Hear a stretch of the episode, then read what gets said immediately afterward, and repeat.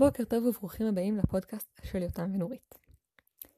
לפני כמה שנים גיליתי לחגי שאני האדם הכי חכם בעולם.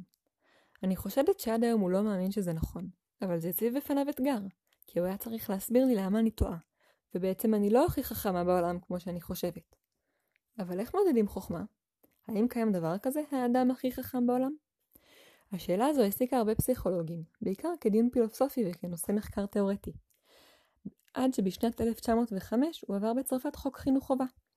והממשלה רצ... רצתה ליצור מבחן שיעריך את היכולת האינטלקטואלית של תלמידים כדי לסווג אותם לרמות שונות. הפסיכולוג אלפרד בינה שחי בפריז התבקש לבנות מבחן כזה. הוא ואדם בשם תיאודור סימון פיתחו מבחן בשם IQ, שמודד את מנת המשכל באופן כמותי, כלומר בעזרת מספרים. אז יש לנו שאלה, כמה מישהו מסוים שאנחנו בודקים עכשיו הוא חכם, ואנחנו רוצים לתת לזה מספר, כדי לחלק לקבוצות ולתת uh, כיתות לתלמידים. בהמשך uh, באו חוקרים נוספים, שפיתחו מבחני אינטליגנציה אחרים.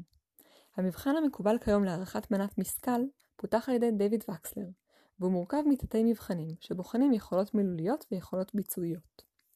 התוצאות של כל מבחן בודד מתורגמות למספר, לפי חישובים סטטיסטיים שונים, והמספר הזה משקף את המיקום היחסי של יכולות הנבחן ביחס לקבוצה, אה, קבוצת הייחוס שלו, אנחנו קוראים לזה.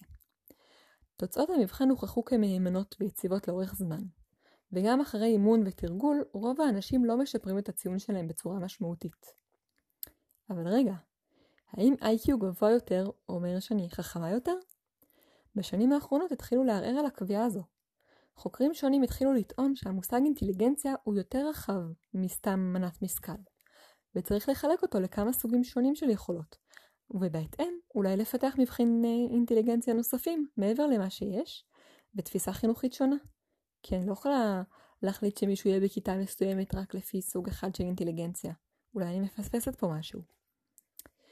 חוקר בשם גרטנר טוען שהאינטליגנציה האנושית מכילה סדרות רבות של כישורים שכליים, עם שלושה תפקידים מרכזיים לזהות כשיש בעיות, להציג שאלות בקשר לבעיות האלה, ולפתור אותן. לטענתו, לבני אדם יש אינטליגנציות רבות, שהן מורכבות מכדי uh, למדוד אותן בצורה כמותית פשוטה. ולכן הוא חשב שמבחני ה-IQ לא משקפים את רמת האינטליגנציה של בן אדם. היום חוקרים מזהים שמונה סוגי אינטליגנציות אה, עיקריות, שנוגעות לתחומים שונים. הסוג הראשון הוא אינטליגנציה לשונית מילולית. הוא כולל בין השאר את היכולת להבין מילים ומשפטים, להשתמש במילים בצורה יעילה, בעל פה או בכתב, רגישות לדקויות של משמעות, לצלילים של מילים ולרבדים של שפה. רבדים זה שכבות, כמו שדיברנו על זה שהעברית בנויה מכמה שכבות שונות, אה, תנכית ומהמשנה ועברית מודרנית וסלנג אפילו, אז לזהות את זה. סוג נוסף הוא אינטליגנציה לוגית מתמטית. הוא כולל את היכולת להבין מערכות פורמליות ומופשטות, להבין סמלים ולזהות תבניות כמותיות. זו גם היכולת לחשב, להסיק, לאתר מבנים לוגיים ולפתור בעיות במהירות. להשתמש במספרים בצורה אפקטיבית או לחשוב בצורה הגיונית ומסודרת. חושבים שלאלברט איינשטיין הייתה אינטליגנציה לוגית מפותחת. אינטליגנציה נוספת היא אינטליגנציה מרחבית. היא קשורה למרחב שסביבנו וליכולת לתפוס את מה שאנחנו רואים בצורה מדויקת. להבין מפות ורישומים גיאומטריים, להעריך אסתטיקה חזותית, למקם אובייקטים במרחב, לנווט ולהתמצא בו. אינטליגנציה הזו כרוכה ברגישות לצבע, לקו, למתאר, לצורה, לחלל וליחסים ביניהם. דוגמה בולטת לאדם שהייתה לו אינטליגנציה מרחבית מפותחת הוא האומן פבלו פיקאסו. אינטליגנציה מוזיקלית היא היכולת לזהות רכיבי יסוד במוזיקה וצורות מוזיקליות, לעבד אותן ולהוציא אותן אל הפועל. כלומר, יש לי איזושהי מנגינה בראש, איך אני מתרגמת את זה לתווים על הפסנתר. זה יכולת להבין מסרים שמועברים בעזרת הרכיבים האלה, ולחבר מסרים שמועברים באמצעותם.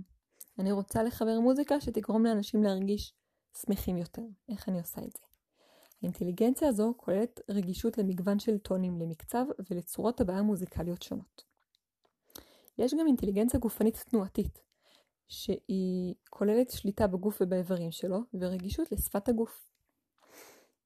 אה,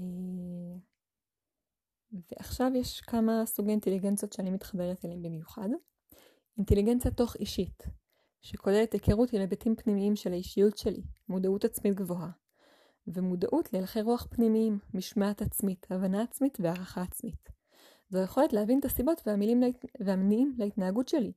נגיד, למה משהו כל כך מכעיס אותי, או משמח, או מעציב, מה גורם לי לעשות דברים שאני עושה.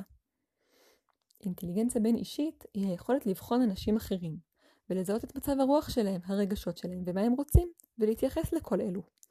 אפשר לכנות אותה גם אינטליגנציה חברתית, וגם אינטליגנציה רגשית. ליכולת הזו אנחנו קוראים רגישות לזולת, ובעיניי היא מאוד מעניינת. לבסוף יש אינטליגנציה נטורליסטית.